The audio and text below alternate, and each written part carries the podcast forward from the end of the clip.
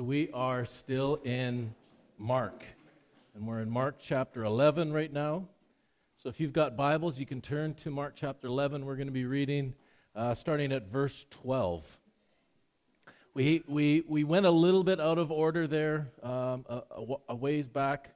Um, thought it was, we were so close to having Palm Sunday um, line up with the triumphal entry account.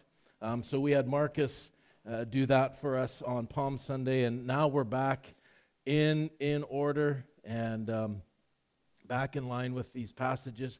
Uh, we have entered into the Passion Week here in this account in Mark of Jesus last week before his arrest and crucifixion, uh, before his glorious resurrection, and, and and there's a lot.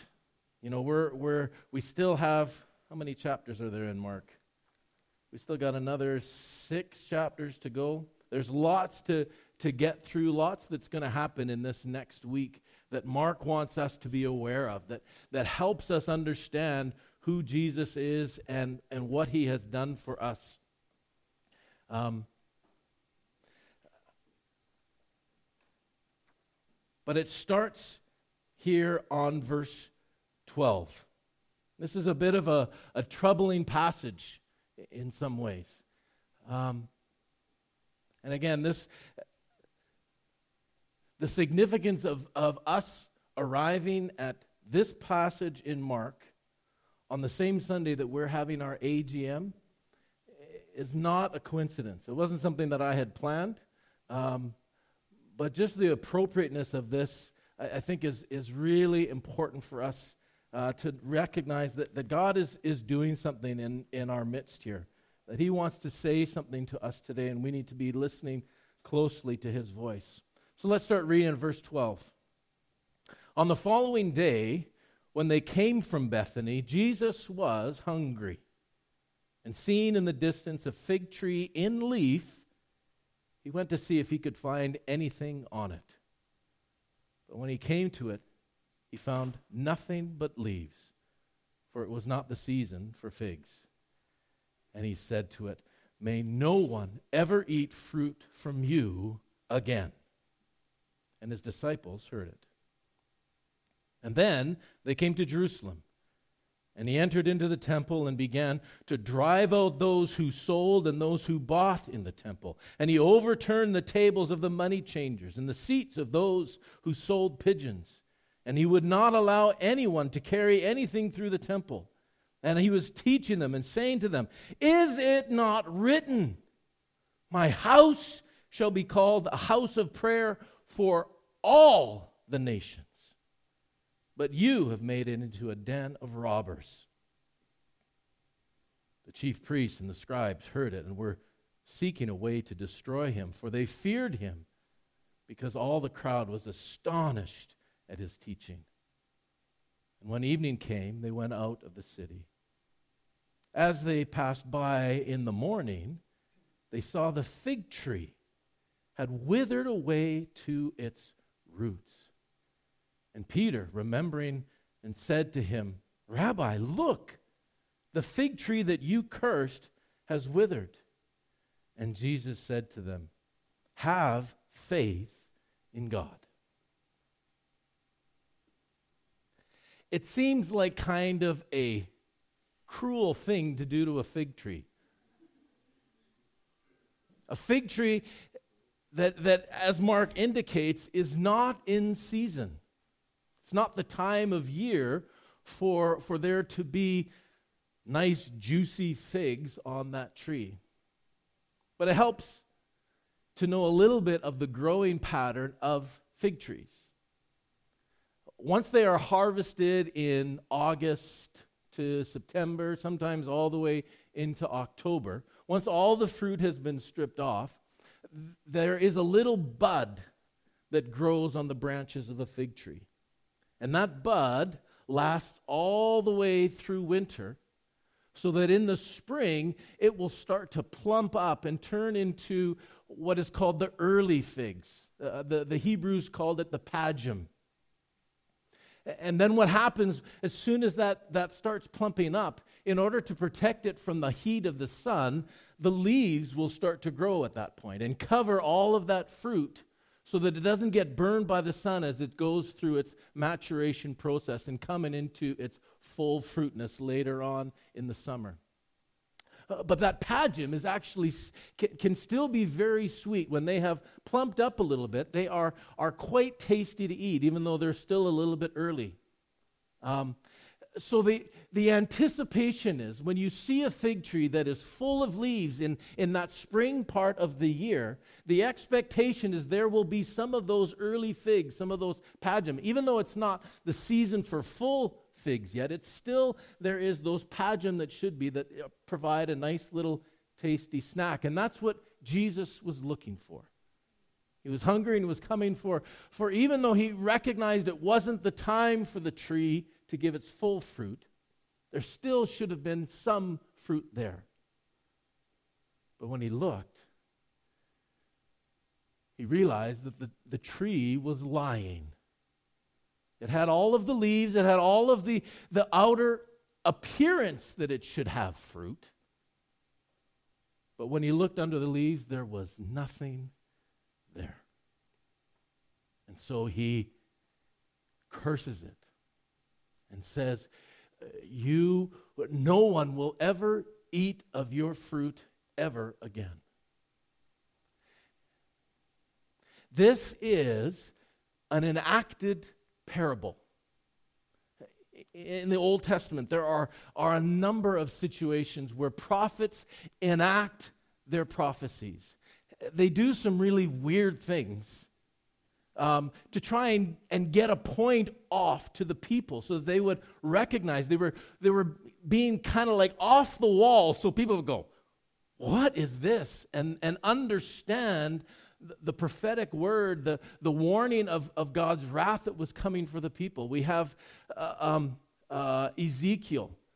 He, he prophesied and, and laid on his side for 390 days, cooking his food over a fire of manure to, to make a specific point to the people uh, of, of what God was going to be doing in their lives in the very near future because of their sin and rebellion against Him. Isaiah walked around naked prophesying. Uh, Jeremiah took his underwear and hid it under a rock for over a year to make a point. All of these enacted prophecies are, are part of the tradition of the Jewish people. Jesus is, is telling a parable here using this fig tree as an enactment of, of, a, of a more spiritual reality that was going on. And, and it's not at all a coincidence that, that in between these two accounts of the fig tree, of Jesus cursing the fig tree, and then them actually see, seeing the fig tree uh, withered away, that right in the middle of it is this account of Jesus coming to the temple. There's a direct connection between the lie of the fig tree, showing that it had all of, all of the things that it needed to have fruit, and yet nothing there, to the very same thing that was going on with the temple. The place where, where people would come to meet with God. And it had all of the, all of the, the trappings that would, that would indicate that it was a place where you could meet God. There were the priests that were there, the ones that were supposed to be the mediators between the people and God. They had all of the sacrifices that were going on in, in, in, in the temple for the altar on a regular basis, on a daily basis, there was the morning and the evening sacrifice. As they were coming up to, to Passover, there was the anticipation of the, the great sacrifices that would, that would happen in, in the Passover for uh, preparing for, for that feast that would happen there in Jerusalem. Uh, Josephus writes about in 66 AD, so this was a little few years after, this was the year that Herod's temple had finally been completed and they were celebrating.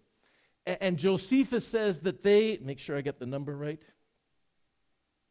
that there were 255,600 lambs that were sacrificed that Passover year. a huge amount of sacrifices that was going on. Uh, there was all of these accoutrements of, of a place where you could go and meet with God, and yet, anybody that tried to meet God at the temple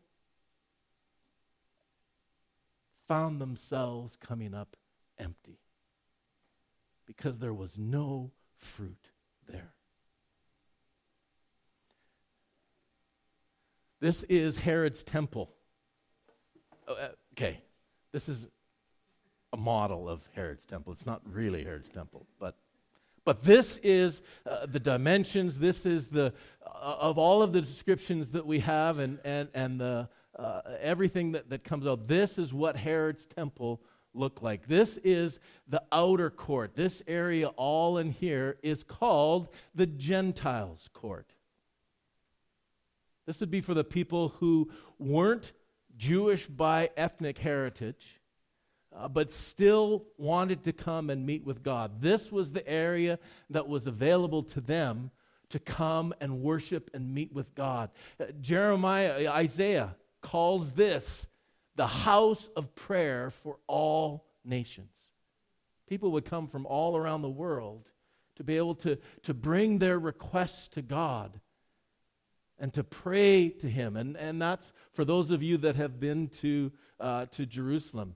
This would be the outer wall. Now, which is, do you guys remember which wall it is? Is it the east wall or the, it's the west wall. So this is the west wall over here uh, which is the closest to the Holy of Holies. And that's the wailing wall that still has that, uh, that piece that you can go and, and worship in. So people still from around the world are coming to the temple uh, to, to worship, to encounter God, to pray to Him. And then we have uh, the, the temple proper, and this is the women's court here for, uh, for women who were of Jewish heritage uh, they would be able to come and, and worship God and pray here. And then we have the men's court, and in here is where the, the great sea, uh, the, the great bronze laver is in here, uh, the altar for all the sacrifices in this area. And then this is the holy of, or the holy place that only the priest would be able to go into. That's where the lampstand is. That's where the, the table of the showbread is. That's where the, the incense um, is before the, the curtain, the veil. And then at the very back is the Holy of Holies, uh, the place where the ark, well, at this point it wouldn't have been the ark was there, but, uh, but the place where, where, where God would sit, where his presence would come. What was happening and what Josephus has described for us from uh, first century BC is this whole area became full of people trying to provide uh, the necessary elements for folks to be able to do their sacrifices. Because people were required, Jewish people were required to come from wherever they were every year to come and celebrate the Passover there in Jerusalem. That was, that was the expectation of every male that had come of age was to come and celebrate Passover in, um, in Jerusalem. And rather than bringing your own lambs all the way from wherever you lived, whatever that might be. The, the dispersion of the Jews was great at this point already. People would come and then they would purchase an unblemished lamb that they would be able to sacrifice. Uh, there would have been uh, uh, tables that were selling pigeons for all of the sacrifice. For those that were too poor to be able to, to purchase a lamb or didn't have a, a family large enough, they would purchase a pigeon and have that sacrificed. Um, there was all of the other, there was the grain sacrifices and everything else that you could bring into the temple to sacrifice, to, uh, to worship God, to praise Him. That was all being sold here in this area as well. Uh, people had were coming from all of these different countries, had a, uh, a currency that was very different than what Exodus required for temple worship. They needed to have a, a shekel, a Hebrew shekel, uh, that didn't have any face printed on it because there wasn't supposed to be any idol worship at all. And there was the, the assumption that if there was a face printed on the currency, that that would somehow be an, an idolatry. So they couldn't come with a currency. So all of their Roman currency would have had Caesar's face stamped on it and everything. So they couldn't use that to bring to the temple. So also in this Gentile court, there were the money changers. And they would have these Tyrian um, shekels, which didn't have any face on them. They were made of pure metal. And people would come and bring their currency and exchange it. But because they were already in the temple, they were a captive market, right? They had to accept whatever rate of exchange the money changers here were requiring. And they got greedy. Rather than just exchanging straight across one for another, they were demanding more and more so that the people that were coming to worship were being oppressed and extorted by these money changes that were happening here. And all of it was under the watchful eye of the priests. Because they saw this as a grand opportunity for them to fill their pockets. So if you wanted a place in the Gentile court to sell your lambs, to sell your pigeons, to exchange your money, you'd have to give a cut to the priests. And they were getting filthy rich on all that was going on in the temple courts.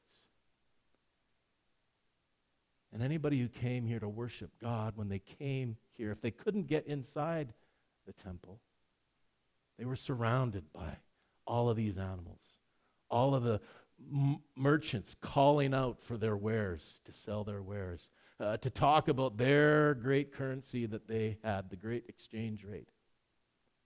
There was no fruit. And, and the priests themselves were no longer concerned about being mediators between God and man. They were more concerned about lining their own pockets, uh, about making, building their own wealth. This is the fig tree that Jesus was talking about. You see, it wasn't the season for the temple. The Messiah had come all that this temple represented, all that it was pointing to, was now here in the person of Jesus Christ. The temple was no longer going to be necessary. There would be no need for any more sacrifices because the Messiah had come to be the ultimate, perfect sacrifice for all. There was no need anymore to, to come into the Holy of Holies to enter into the presence of God because now God would indwell each and every believer through the Holy Spirit. That we all are the temple of God. So, so it was no longer necessary for the temple, it was out of season. But Jesus came that, that maybe there was still, maybe just some little fruit that was there. There still would be some value, some opportunity for people to be able to connect with God there in that place. But when he got there, as Marcus talked about in his, when, when Jesus did his triumphal entry, came into Jerusalem and, and, and surveyed all that was going on in the temple, he saw no fruit at all. So he says, This is the end. No one will taste of your fruit ever again. And in a few short years, this great edifice, this, uh, this architectural beauty, had been ripped stone from stone with no stone left on top of another. And remains that way to this day. It's an amazing piece. It was, was stunning for everybody that lived in that time. This is Herod's temple that he built. This is Solomon's temple. According to the, the, the description that we have in Scripture of the sizes and what we have from history of the sizes of all of this. Uh, this is, uh, we, oh no, we don't have it here. I, I had another one that, that no, I don't. That showed the tabernacle, which was even smaller than Solomon's temple. And, and the temple that, that was here existed before Herod's temple was Zerubbabel's temple, right? When the, when the people returned from exile in Babylon, they built a new temple. And you remember there in Ezra where it talks about how uh, the people cried out. There were those that, that didn't remember Solomon's temple and all of its glory. And they cried out with joy when they saw the foundation being laid for Zerubbabel's temple. But those that were old enough that remembered the beauty of this amazing piece wept because it, it didn't come close to what they had left behind. And now there's this. And you can imagine people this is, God is here. It had all of the beauty, it had all of the structure, it had all of the components that it needed to be a place where you could meet with God. But there was no fruit.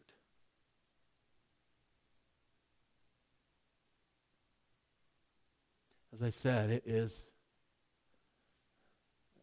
I was struck this week as I was preparing for this sermon to recognize that this is the Sunday that we as a congregation are talking about what God has been doing in our past and what we see God doing in our future in this next year as we uh, plan out budgets, as we, as we uh, appoint new leaders to guide us. I think we need to stop and assess. There are a lot of things here that have the appearance of a place where you can connect with God.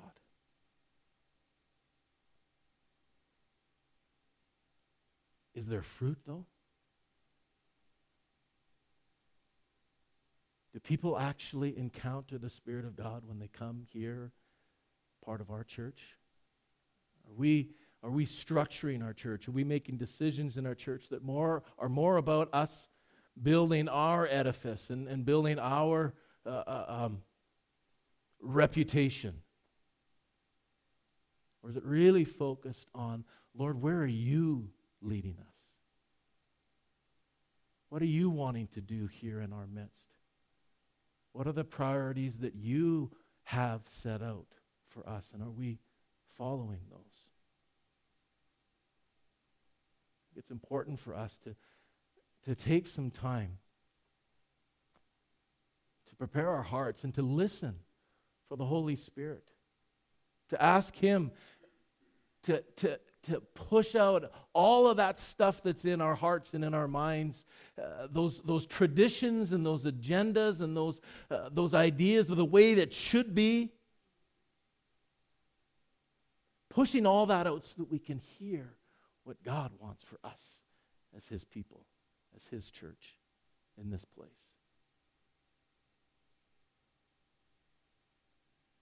I've got a song uh, that I really like. Um, it speaks about about surrender,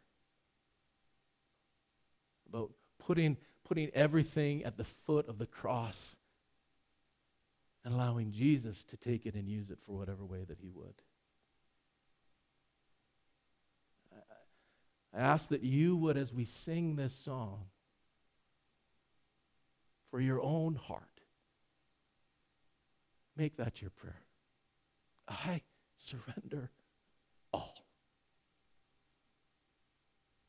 And for our church, that as we go into this AGM, into talking about all the business and everything else, that we would surrender all. We would surrender our traditions. There are, there are ways that we have developed over the last number of years that, that kind of define who we are as a church, uh, that have been comfortable for us uh, to follow after. But we need to. Uh, don't, don't misunderstand me. I'm not saying we get rid of all traditions. Traditions are good if they are led by Christ, if they are leading people to experience the fruit of connecting with God.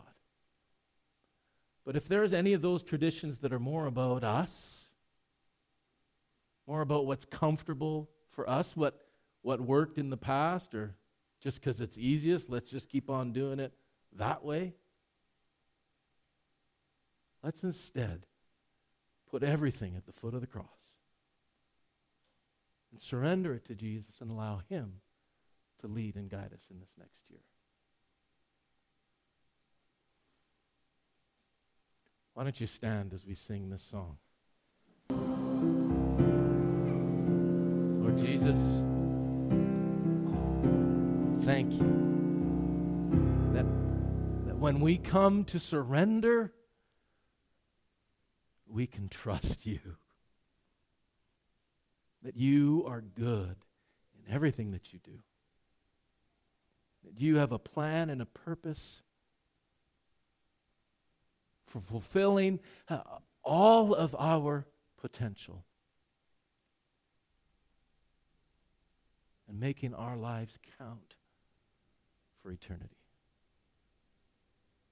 We pray, Lord.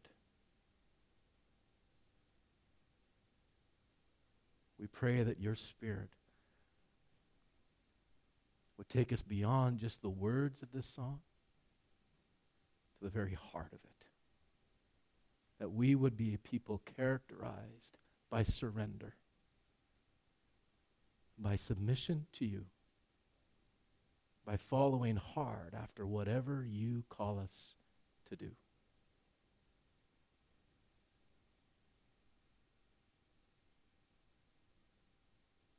We won't take any of the credit. We will reflect all of that. We will, we will lay our crowns at your feet and say it's all because of you. Thank you. In Jesus' name, amen.